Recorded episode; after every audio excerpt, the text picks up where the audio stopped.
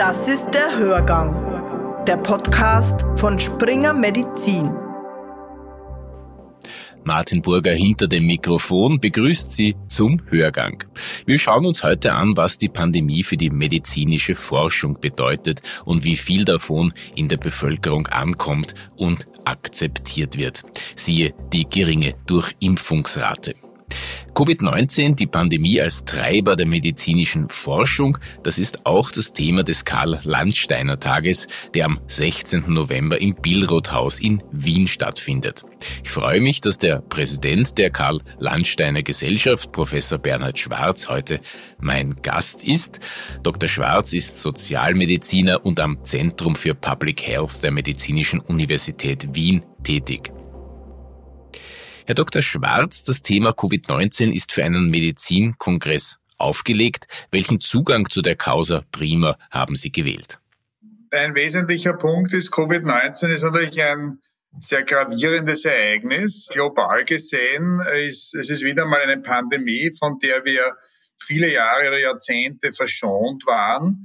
Äh, jetzt mit Ausnahme von den Klassikern wie Influenza, aber jetzt so in, im Sinne eines dramatischen Ereignisses waren wir, dachten wir viele von uns, dass wir so etwas schon überwunden hätten und haben uns jetzt wieder in der Situation gefunden, dass ja also solchen schwer, schwer verlaufende Seuchen auch in der modernen Welt global möglich sind. All der Tragik, die sich hinter ähm, diesen Ereignissen verbirgt, ist es natürlich äh, so, dass äh, wie so oft sich auch Chancen auftun.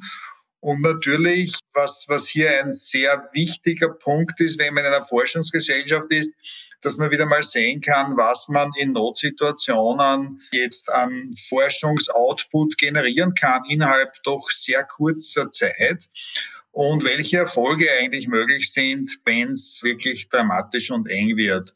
Und daher war das Motto auch bei diesem Landsteiner Tag, nachdem wir eine Forschungsgesellschaft sind, auch bei unseren Instituten, wir haben mittlerweile über 60 Institute, die alle medizinischen Fachbereiche im Wesentlichen umfassen, einmal nachzuschauen, was hier in den einzelnen Fachdisziplinen an Forschungsoutput generiert wurde, weil natürlich durch die Dramatik sehr viel auch Forschungsgelder zur Verfügung gestellt wurden und hier ähm, sich auf einmal ganz tolle Möglichkeiten ergeben haben für Leute, die im medizinischen Bereich Forschung betreiben.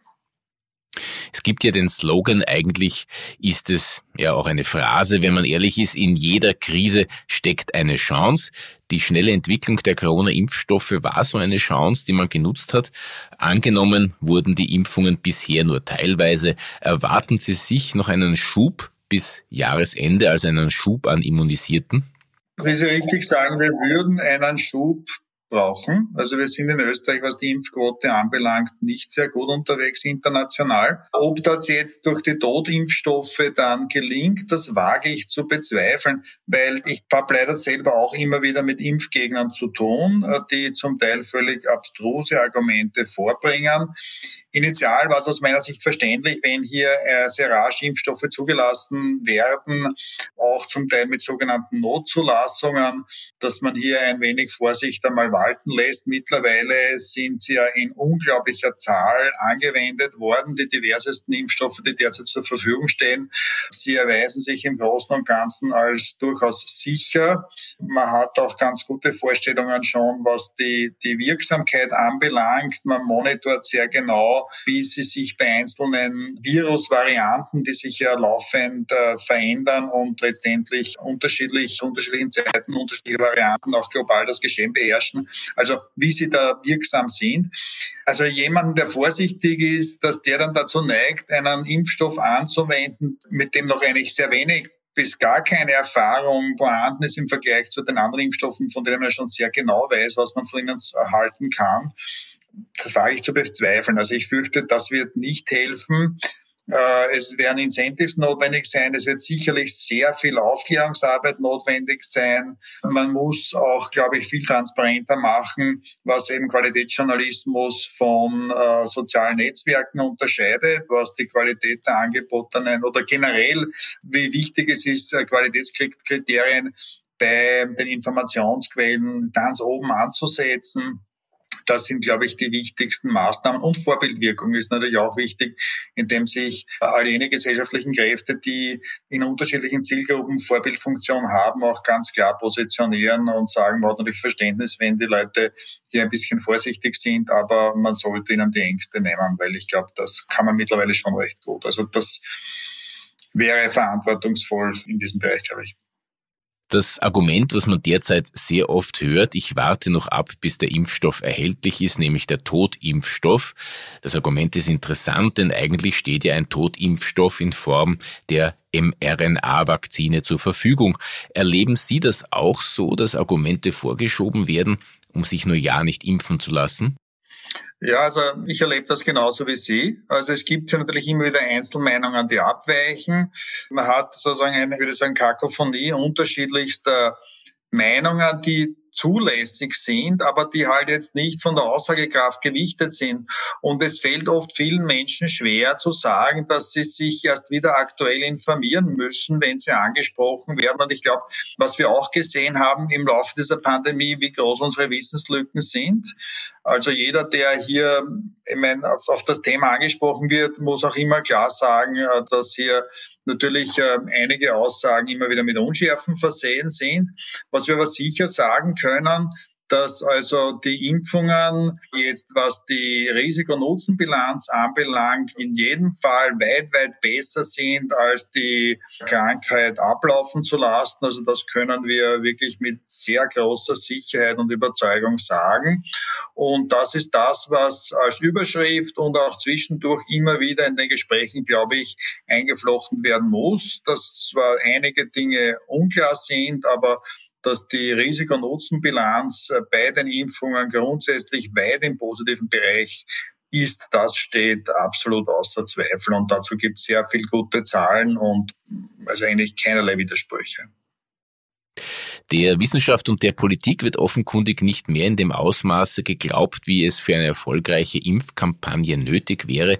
Woran liegt das Ihrer Meinung nach? Worin unterscheidet sich die Covid-19-Impfung von anderen Impfkampagnen? Was ist da falsch gelaufen? Ja, also das ist vollkommen richtig. Es ist mit Sicherheit eine sehr, sehr starke emotionale Komponente, die hier zu berücksichtigen ist. Also reine Fachargumente ziehen nicht, sondern es geht hier wirklich darum, die emotionalen Barrieren zu überwinden. Also das ist etwas, was wahrscheinlich Marketingprofis am besten können. Es gibt ja auch in Österreich einzelne Impfkampagnen, die äußerst erfolgreich sind. Also wenn ich zum Beispiel an die FSME-Impfung denke, da hatten wir einige Jahre Durchimpfungsraten, die also sehr, sehr hoch waren, weit höher als jetzt bei Corona, weil hier einfach Medienarbeit geleistet wurde. Ich meine, ich will die Bedeutung der FSME-Impfung nicht schmälern, aber es gibt natürlich auch andere Impfungen, die also mit Sicherheit genauso bedeutend sind und wo die Impfskepsis aber zuschlägt. Also für mich ist es einfach ein Zeichen, dass Gesundheitsbotschaften überzeugend hinübergebracht werden müssen, dass Gesundheitsmarketing entsprechend intensiv zu erfolgen hat, dort wo es gesellschaftlich wichtig ist. Und das ist jetzt bei der Corona-Pandemie mit Sicherheit der Fall. Und dass man hier einfach analysieren muss, wo liegen die, die Barrieren, was sind die die Hindernisse, warum gehen die Leute nicht hin und dann ganz zielgruppenspezifisch auch Marketing für die Impfung betreiben, so wie man es wie andere Themen macht. Das ist wichtig, notwendig und würde uns sehr, sehr stark weiterhelfen. Also die Auswirkungen sind ja dramatisch. Äh, man hört immer von den Intensivbetten, wir brauchen mehr. Ich habe jetzt wieder im deutschen Fernsehen irgendwo eine Diskussion gehört, wo also, ich glaube, Sarah Wagenknecht gesagt hat, warum Intensivbetten abgebaut werden, brauchen mehr. Das Thema sind nicht die Betten aufstellen, sondern es ist das Personal, das einfach äh, überfordert ist. Also die Intensivkrankenschwestern gehen verloren. Also da dort sind die, die Knackpunkte. Und äh, auch dort müssen wir einfach schauen, dass wir die Ressourcen schonen. Wie schätzen Sie die Performance der Regierung ein? Der Eindruck, der bei mir zumindest entsteht, ist, dass sehr zögerlich vorgegangen wird, wenn ich nur an die nicht vorhandene Impfpflicht im Gesundheitsbereich denke und daran, dass erst jetzt im November 2021 ein Impfbrief als Erinnerung ausgeschickt wird. Wie empfinden Sie die Situation? Ich sehe es differenziert. Also auf der einen Seite war es natürlich tatsächlich eine vollkommen neue Situation, äh, die wo ich jedem zugestehe, dass er überfordert ist. Also das hat eine Dramatik gehabt, wo man in jedem Fall äh, anerkennen muss, dass man überfordert sein kann. Das ist menschlich. Aber es hat sich dann doch, glaube ich, das Bild gelichtet äh, in einigen Bereichen, dass das Thema äh, Gesundheitsmarketing ganz ein wichtiges ist, also das ist für mich eigentlich die größte Enttäuschung, äh, weil die politisch Agierenden ja alle sehr, sehr genau die Charts beobachten. Ich meine, das ist ja auch jetzt bei, den, bei der jetzigen Regierungskrise auch klar herausgekommen, wie sie, wie sie fixiert sind auf Umfragen und wie sie sensibel hier reagieren. Und das war für mich eine Diskrepanz, die nicht erklärbar ist, dass man hier jetzt bei dem Thema Corona-Pandemie auf einmal das, was man ja, wenn es um Wahlen geht, klar im Fokus hat und sehr professionell betreibt. Jetzt kann man dazu stehen, wie man will, ob man das gut oder schlecht findet. Jedenfalls wird es sehr professionell betrieben. Und das hätte ich mir doch erhofft, dass man auch, auch beim Thema Corona-Pandemie entsprechend in den Fokus nimmt, weil das in, in Bezug auf Marketing, Meinungs, äh, Meinungen einholen, Tendenzen, Trends erfasst in einzelnen Bevölkerungsgruppen.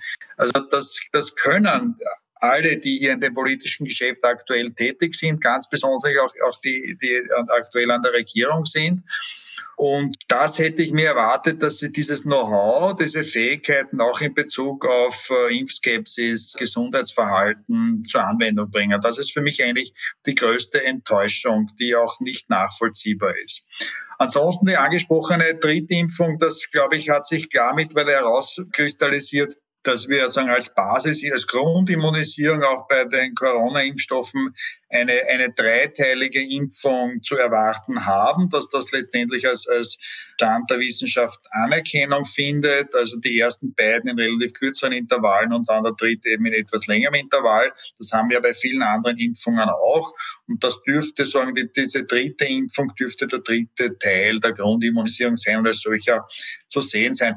Und das ist etwas, was man, was sich jetzt halt erst herauskristallisiert hat, was man auch früher nicht wissen konnte. Dazu hat man einfach die immunologische Situation bei den Geimpften überprüfen müssen und die Feldversuche haben ganz klar ergeben, wir werden die dritte Teilimpfung benötigen, sinnvollerweise und eben in einem Zeitabstand so ab äh, etwa sechs Monaten. Herr Dr. Schwarz, es heißt, nach der Pandemie ist vor der Pandemie wieder so eine Phrase, so ein Slogan. Sind wir vorbereitet? Und Gibt es Potenziale im Gesundheitswesen, die noch zu heben sind, ehe die nächste Katastrophe eintritt? Das, was ich glaube, was wir in Österreich generell besser machen müssen, und das ist ein Thema, das wir schon an anderer Stelle angesprochen haben, bei Gesundheitspersonal denkt man in Österreich ganz vorrangig an Ärzte. Und das ist natürlich, meine Ärzte haben natürlich einen zentralen Stellenwert, aber es gibt auch viele andere Gesundheitsberufe, die wesentliche Beiträge leisten können und auch sollten. Pflegepersonal steht hier natürlich ganz vorne, das viel mehr also eine Ausbildung hat, die sehr hochqualifiziert ist, die sie in der Praxis in Österreich wenig anwenden können. Wir haben auch noch viele andere Gesundheitsberufe, die hier Beiträge leisten können. Und ich denke mir, das, was eben wichtig wäre, all diese Player im Gesundheitssystem, die es gibt, das, das Fachpersonal einmal darin gehen, zu überprüfen, inwieweit hier nicht äh, das Zusammenwirken dieser und die Kompetenzen, die man überträgt, diesen einzelnen Berufsgruppen optimieren kann. Und da gibt es sicherlich sehr, sehr viel. Also gerade Pflegeberufe sind in vielen anderen Ländern freiberuflich tätig, auch im niedergelassenen Bereich nehmen da viele Arbeiten ab, die in, in Österreich äh, mehr schlecht als recht mittlerweile praktische Ärzte wahrnehmen können müssen, ich denke etwa an Visiten und ähnliches für, für ganz normale Pflegeleistungen oder, oder Fortsetzungen von Therapien, Diabetes oder was auch immer. Also da gibt's gewaltiges Optimierungspotenzial. Sicher Optimierungspotenzial gibt's auch im ganzen IT-Bereich. Äh, da sind wir weit hinten. Wir haben Gesundheitstelematikgesetz, das sehr streng ist. Also ich glaube, dass hier sehr, sehr stark mit zweierlei Maß gemessen wird, wenn es um Datenschutz im öffentlichen Bereich geht und auch auf der anderen Seite, was man bereit ist, als Privatperson in Kauf zu nehmen in anderen Bereichen, wenn es um soziale Medien zum Beispiel geht. Also das, das liegen auch Welten dazwischen. Also ich glaube, hier braucht man für einen pragmatischeren Zugang zu dem Ganzen.